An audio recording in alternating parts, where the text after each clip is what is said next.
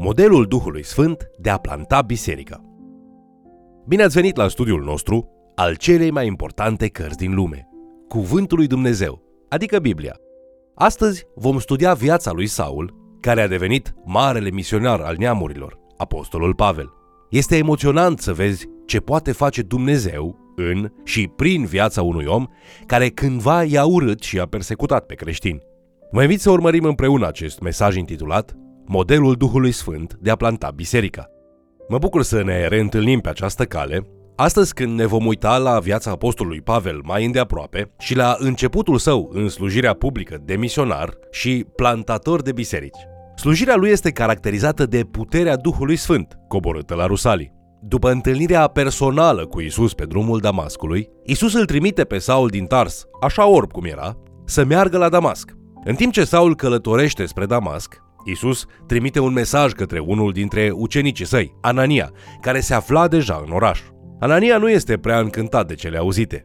Dialogul dintre Isus și Anania și apoi dintre Anania și Saul este consemnat în Faptele Apostolilor, capitolul 9, versetele de la 10 la 19. În Damasc era un ucenic numit Anania. Domnul i-a zis într-o vedee, Anania, iată m-a răspuns el. Și Domnul i-a zis, scoală-te, du-te pe ulița care se cheamă dreaptă și caută în casa lui Iuda pe unul zis Saul, un om din Tars, căci iată, el se roagă. Și a văzut în vedenie pe un om numit Anania, intrând la el și punându-și mâinile peste el ca să-și capete iarăși vederea. Doamne, a răspuns Anania, am auzit de la mulți despre toate relele pe care le-a făcut omul acesta sfinților tăi în Ierusalim. Ba și aici are puteri din partea preoților celor mai de seamă ca să lege pe toți care cheamă numele tău. Dar Domnul i-a zis, du-te, căci el este un vas pe care l-am ales ca să ducă numele meu înaintea neamurilor, înaintea împăraților și înaintea fiilor lui Israel. Și îi voi arăta tot ce trebuie să sufere pentru numele meu. Anania a plecat și după ce a intrat în casă, a pus mâinile peste Saul și a zis, Frate Saule, Domnul Isus, care ți s-a arătat pe drumul pe care veneai, m-a trimis ca să capeți vederea și să te umpli de Duhul Sfânt. Chiar în clipa aceea au căzut de pe ochii lui un fel de solzi și el și-a căpătat iarăși vederea. Apoi s-a sculat și a fost botezat. După ce a mâncat, a prins iarăși putere. Cei mai mulți dintre noi știm de dinainte că acest Saul, pentru care Anania este chemat să se roage, este omul care va deveni Marele Apostol Pavel, scriitor cu inspirație profetică a mare parte din Noul Testament, dar Anania nu știa în acel moment. Doar la auzirea numelui Saul, inimile creștinilor erau cuprinse de spaimă și Anania nu face excepție. Isus i-a spus, vreau să mergi și să botezi un om pe nume Saul din Tars. Bineînțeles, Anania se opune, dar fără rezultat. Domnul spune în esență următoarele. Nu, te înșel cu privire la el, Anania. El este un vas ales al meu și am un plan minunat pentru viața lui. Două dintre cele mai frumoase cuvinte din Cartea Faptele Apostolilor sunt cuvintele rostite de Anania când intră în casa în care l-a așteptat Saul din Tars. Primele cuvinte sunt Frate Saule. În ciuda tuturor temerilor lui Anania despre Saul, în ciuda furiei sale, probabil justificată la adresa lui Saul și a acțiunilor sale, de îndată ce Anania înțelege că acest mare dușman al bisericii din prima generație a fost convertit, el îi se adresează pur și simplu cu frate Saule. Vechiul Saul a murit și noul Saul este o creație nouă. Lucrurile vechi s-au dus, iată că toate lucrurile s-au făcut noi. Bine ai venit în familie, frate Saule. Așa cum este consemnat în faptele apostolilor, Saul este convertit și începe să predice în numele lui Isus Hristos fără reținere în Damasc și în Ierusalim. Totuși, în primul capitol din Galateni, apostolul Pavel completează un gol în poveste. Saul a fost în deșertul Arabiei vreme de câțiva ani pentru a învăța și a se pregăti. În fapte se continuă direct cu slujirea lui Saul, așa cum găsim în fapte capitolul 9, versetele 26 și 27. Când a ajuns la Ierusalim, Saul a căutat să se lipească de ucenici, dar toți se temeau de el, căci nu puteau să creadă că este ucenic. Atunci Barnaba l-a luat cu el, l-a adus la apostol și le-a istorisit cum pe drum Saul văzuse pe Domnul care i-a vorbit și cum în Damasc propovăduise cu îndrăzneală în numele lui Isus. Aici întâlnești un alt caracter frumos din Cartea Faptele Apostolilor, pe Barnaba. Barnaba a fost primul partener al lui Pavel în slujirea misionară și singurul dintre liderii dispuși să-și riște viața pentru a lua legătura cu el. Când compari scriptura cu scriptura și consulți tradiția, poți concluziona că după convertirea lui Saul și experiența sa în deșertul Arabiei, el se întoarce în Tars, orașul său natal. o mare mulțime de oameni sunt convertiți în Antiohia. Barnaba este acolo pentru a da învățătură noilor convertiți. El își aduce aminte de Saul din Tars și stabilește că acest om trebuie să vină în Antiohia și să învețe pe acești noi convertiți. Prin urmare, se duce la Tars și caută cu sârguință până îl găsește pe Pavel. Când îl găsește, Barnaba îl aduce în Antiohia și îl instalează în acea lucrare de învățătură. Barnaba intervine pentru Pavel în fața celorlalți credincioși. Altfel, aceștia ar putea, la fel ca Anania, să nu vrea să aibă nimic de a face cu el. Barnaba este folosit de Dumnezeu pentru a-l lansa pe apostolul Pavel în marea sa slujire de plantare a bisericii. Când luați în considerare măreția slujirii lui Petru, amintiți-vă că nu ar fi existat niciodată un apostol Petru dacă nu ar fi fost fratele mai mic pe nume Andrei. În mod similar, Pavel nu ar fi avut niciodată marea sa slujire dacă nu ar fi fost Barnaba, care, tradus din greacă, este ca fiu al încurajării. Această poreclă dată de apostoli descrie darul, modelul și slujirea sa. Barnaba este un om care încurajează întotdeauna pe ceilalți oameni. El e devotat în a susține oamenii și în a încuraja să facă ceea ce Dumnezeu i-a chemat să facă.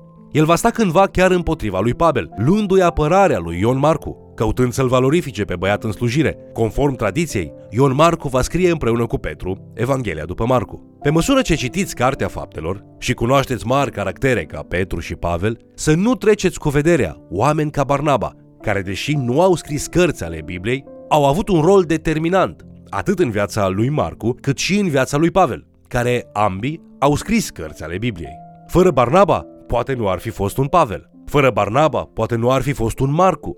Există puțini Pavel în lume, dar există permanent nevoia bisericii pentru cât mai mulți ca și Barnaba. Ești dispus să fii acolo învățând și încurajând pe alții cum a făcut Barnaba? Ești dispus să fii o mână de ajutor pentru ceilalți, dintre care unii poate chiar te vor pune în umbră într-o zi? Poate nu vei fi niciodată un Pavel, dar poți fi un Barnaba și să-ți aduci contribuția în slujirea unuia care va deveni un Pavel prin ajutorul tău. Acum, sunt multe lucruri de învățat din călătoriile lui Pavel în Cartea Faptelor. De exemplu, citim în Fapte, capitolul 16, versetele 6 la 10, următoarele. Fiindcă au fost opriți de Duhul Sfânt să vestească cuvântul în Asia, au trecut prin ținutul Frigei și Galatiei. Au ajuns lângă Misia, se pregăteau să intre în Bitinia, dar Duhul lui Isus nu le-a dat voie. Au trecut atunci prin Misia și s-au coborât la Troa. Noaptea, Pavel a avut o vedenie. Un om din Macedonia stătea în picioare și a făcut următoarea rugăminte. Treci în Macedonia și ajută-ne. După vedenia aceasta a lui Pavel, am căutat îndată să ne ducem în Macedonia, căci înțelegeam că Domnul ne cheamă să le vestim Evanghelia. După ce Pavel a avut vedenia în care un om din Macedonia îi chema, el merge acolo. Primul oraș în care ajunge este Filipi. Acum, ai crede că din moment ce în vedenia lui Pavel, un bărbat din Macedonia spune treci și ajută-ne, el avea să găsească bărbați așteptând să asculte Evanghelia. Dar nu este așa. Pavel prima dată caută sinagogile când începe o lucrare, dar nu găsește niciuna în Filipi. În schimb, el găsește câteva femei cu frică de Dumnezeu, oameni dintre neamuri care sunt atrași de iudaism, care au o întâlnire de rugăciune pe malul râului din zonă. Pavel predică Evanghelia acestor femei și cel puțin una dintre ele, o femeie pe nume Lidia, din orașul numit Tiatira, o vânzătoare de haine de purpură, crede Evanghelia. În calitate de important comerciant de haine pentru cei din clasa superioară, Lidia se dovedește a fi de mare valoare în misiunea lui Pavel. Își pune casa la dispoziția lui Pavel și a echipei misionare, înființând prima biserică din Europa. Aflându-se în Filipi, Pavel și Sila au scos un demon dintr-o roabă care făcea vrăjitorie și aducea foarte mulți bani stăpânului ei. Ei sunt acuzați de tulburarea cetății, sunt arestați, bătuți cu nuiele și aruncați în închisoare. Picioarele le-au fost puse în butuci, forțându-i să stea întinși pe spatele care fusese lovit. La miezul nopții, Pavel și Sila se rugau și cântau Domnului cântece de laudă. Nu ni se spune dacă celorlalți prizonieri le făcea sau nu plăcere să-i asculte cântând, dar în momentul acela s-a produs un cutremur de pământ, cu efecte supranaturale. Toate cătușele prizonierilor cad și toate ușile închisorii sunt deschise. Acest lucru îl trezește pe temnicer, care intră în panică crezând că prizonierii au scăpat, lucru care ar fi fost o sentință de moarte pentru el, așa că se pregătește să se sinucidă cu o sabie. Dar Pavel intervine. În fapte, capitolul 16, versetele 28 la 34, citim restul poveștii. Dar Pavel a strigat cu glas tare, să nu-ți faci niciun rău, căci toți suntem aici. Atunci temnicerul a cerut o lumină, a sărit înăuntru și, tremurând de frică, s-a aruncat la picioarele lui Pavel și ale lui Sila și i-a scos afară și le-a zis, Domnilor, ce trebuie să fac ca să fiu mântuit?